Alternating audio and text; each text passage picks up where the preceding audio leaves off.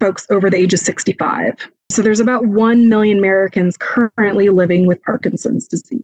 It's usually, you know, older people, but I think everyone, and maybe why people have heard of Parkinson's is Michael J. Fox was diagnosed yeah. so young with Parkinson's, but that's unusual. Yeah, that's a good question, too. There are changes that can start to be seen. Welcome to Aging in Style, the podcast dedicated to celebrating aging and what it takes to do it well. I'm Lori Williams. I'm a certified senior advisor and senior housing expert. In each episode, you'll learn stories of older adults who are thriving in their 70s, 80s, 90s, and in some cases in their hundreds.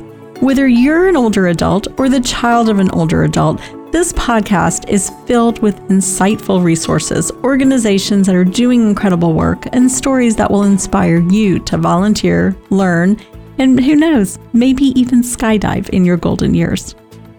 Hi, welcome to today's episode of Aging in Style. We have back Megan Rowe. If you are a regular listener to the podcast, you know we have Megan on every month to share her knowledge with us. She is the Senior Program Manager for the Alzheimer's Association Dallas and Northeast Texas chapters, and she helps us so much to understand all the different types of dementia out there and a vast array of information that that we all need to know about. April is Parkinson's Awareness Month, and so that's what we're going to talk about. We are going to talk today about Parkinson's disease dementia and Megan's going to get into this, but not everyone who develops Parkinson's disease will get dementia, but there is a percentage, there is it is a factor in getting dementia. So we will talk more about that. So welcome, Megan. Thank you, Lori. It's always good to be here with you. Hey. So let's talk about this. Let's talk about Parkinson's um, and dementia. All right. So before we talk a little bit about Parkinson's disease dementia, I want to remind everyone that dementia is an umbrella term of a set of symptoms related to thinking and memory and cognitive abilities. So, Alzheimer's disease is the most common form of dementia, but there are many types. So, Parkinson's disease dementia is another type of dementia. Some call it PDD as an abbreviation but it's a decline in thinking and reasoning that develops in many individuals living with Parkinson's at least a year after diagnosis. So, like you said, not everyone develops dementia that has Parkinson's disease, but it does affect about 50 to 80% of people that have Parkinson's.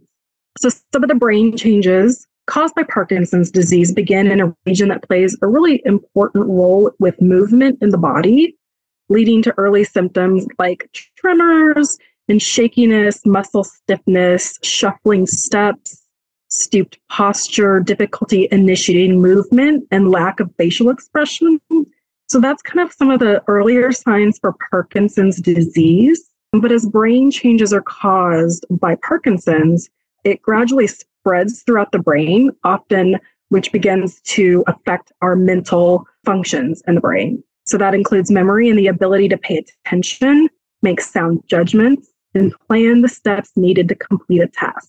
So, the key brain changes linked to Parkinson's disease and this type of dementia are abnormal microscopic deposits composed chiefly of alpha synuclein, a protein found widely in the brain with a normal function not fully known. the deposits mm-hmm. are called Lewy bodies, which you might have heard of before after Dr. Lewy, MD. He was a neurologist who discovered this while working with Dr. Alois Alzheimer's um, in his laboratory during the early 1900s.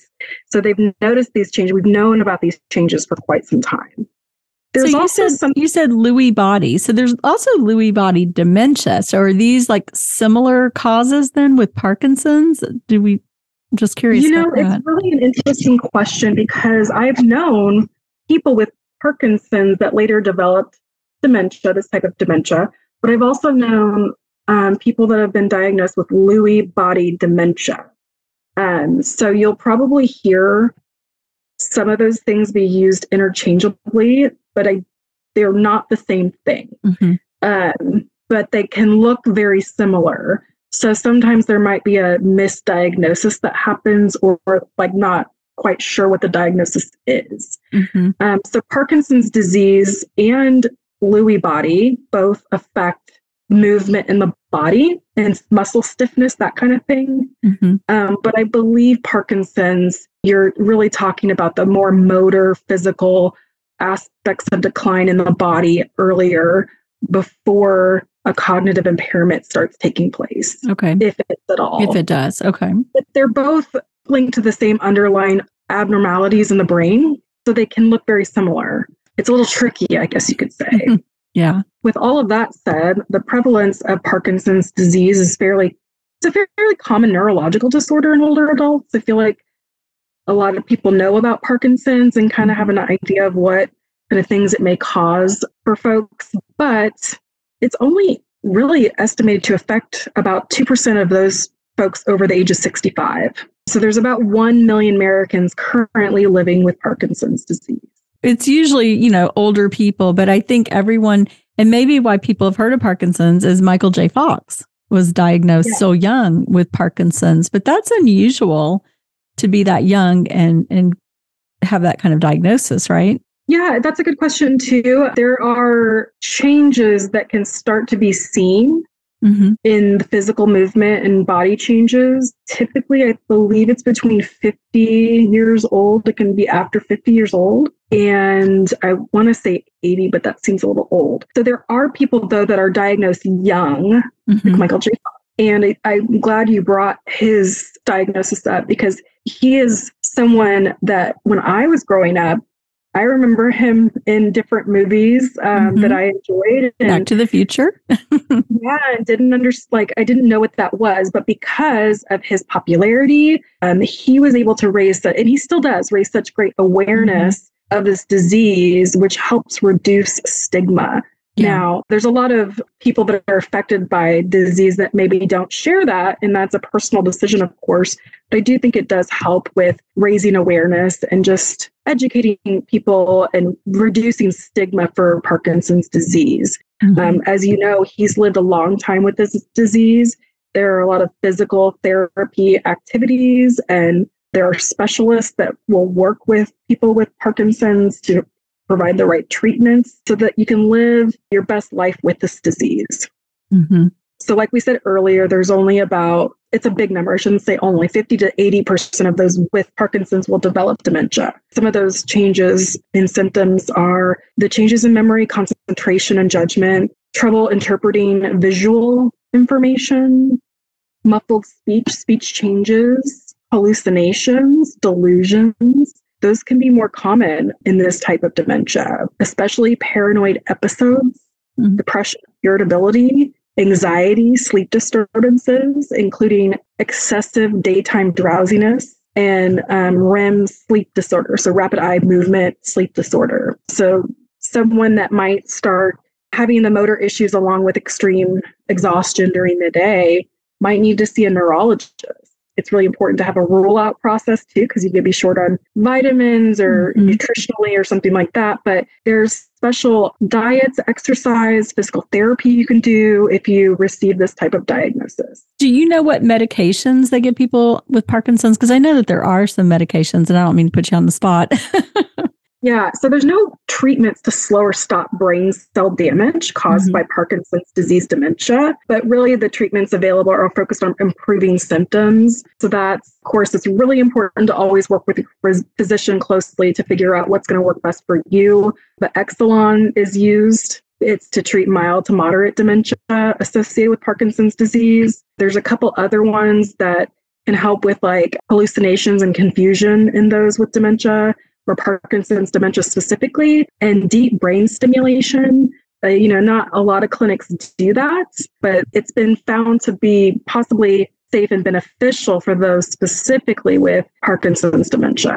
There's also SSRIs and non-SSRIs that can help with what you might hear of like a Lexapro or, or a depression type medication mm-hmm. that can mm-hmm. help with some of the behavioral symptoms or melatonin or, you know, other things that can help with sleep disturbance. Someone might even end up using antipsychotic drugs depending on the behavioral symptoms that someone's experiencing. But there's a lot of caution out there against these types of drugs because they can, you're already having issues with you know, movement and walking and gait and shuffling. And so you don't want to, you want to be very careful that you're not going to further cause the risk for falls to go up. Mm-hmm. Like a medication and, that might make you dizzy or drowsy or something. Yeah, that makes sense.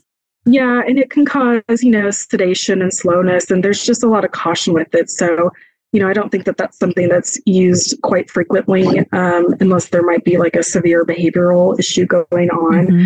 Uh, but, the, you know, of course, it's really important to find out um, what treatment paths are available to you based on your own diagnosis and health history. And the only way you can really do that is to work with your physician and your specialist. It might take some time to get the right type of medication situated for someone. I don't know if you've ever worked with any families that have just struggled with finding yeah. the right mm-hmm. medication. It's almost like not a cocktail, but it's, you know, sometimes it's multiple things that have to work mm-hmm. together. Yeah, exactly. So some of those treatment options. But the interesting thing too about this disease is that progression is different for everyone. Just like Alzheimer's disease, the brain is so complicated that it affects everyone. Although there's common similarities, it's just so different.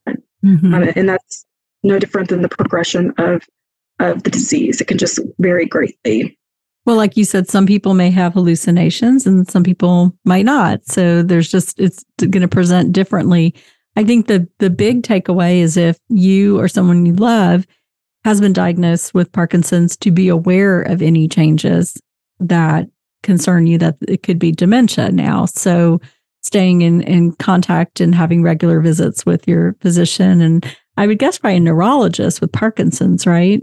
Yeah, there's actually neurologists that specialize in mm-hmm. Parkinson's. You know, we're fortunate to be in a pretty large metroplex, probably has, you know, a wide variety of options or mm-hmm. a, a, little bit wider than a smaller city, I would say. But there still might be waiting lists and that kind of thing. So the earlier you can get in, the easier it's going to be and quicker it's going to be to find those resources before decline happens. Mm-hmm. So you want to really, you know, Parkinson's one of those managed um, diseases when it comes to muscle loss and things, and diet and nutrition are critical. So it's really important to try to stay ahead of what you can do outside of the medication treatments to mm-hmm. support mm-hmm. independent physical therapy, that yeah, sort of thing. Mm-hmm. There's a Parkinson's organization in Dallas okay. separate from you know a national organization that provides wellness physical exercise groups and support groups and things right. like that so and i'm sure that you can get on the parkinson's national website is it the parkinson's of- i think it's parkinson's foundation because we did interview i think about it this time last year we did interview someone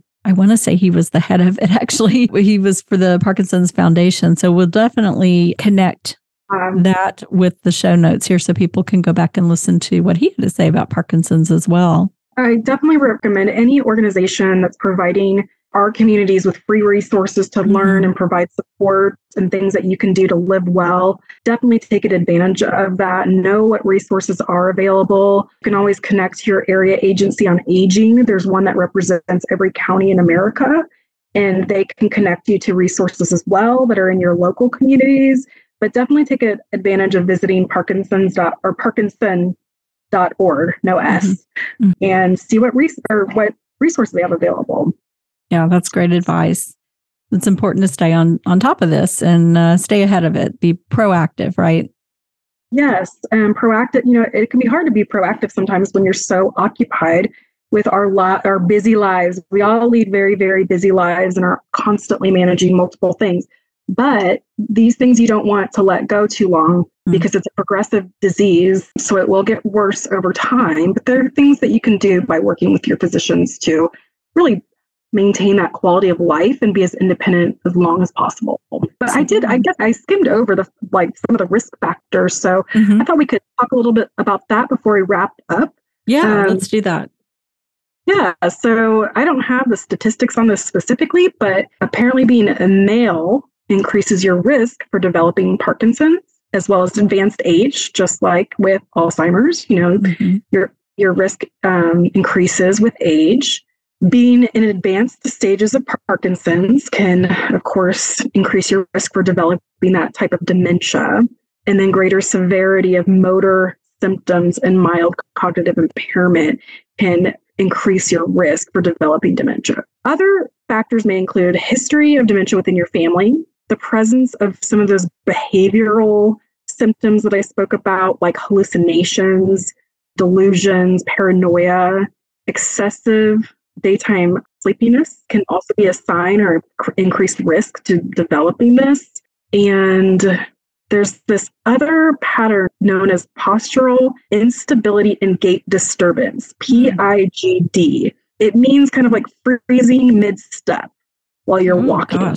Mm-hmm. Difficulty initiating movement, almost like getting stuck or shuffling. Mm-hmm. Um, problems with the, that balancing and falling, like I was saying before. So the more severe the symptoms, that's more likely linked to developing this type of dementia. Mm-hmm. So, again, please work with your doctors as soon as you start noticing signs or you start to recognize some of these symptoms so that you can get ahead of this as much as you can.